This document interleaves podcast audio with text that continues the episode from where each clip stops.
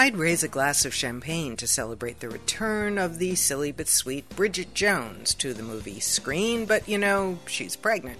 Now, all Bridget has to do is figure out who the daddy is and what choices mega millionaire Patrick Dempsey or love of her long and so called lonely life, Colin Firth.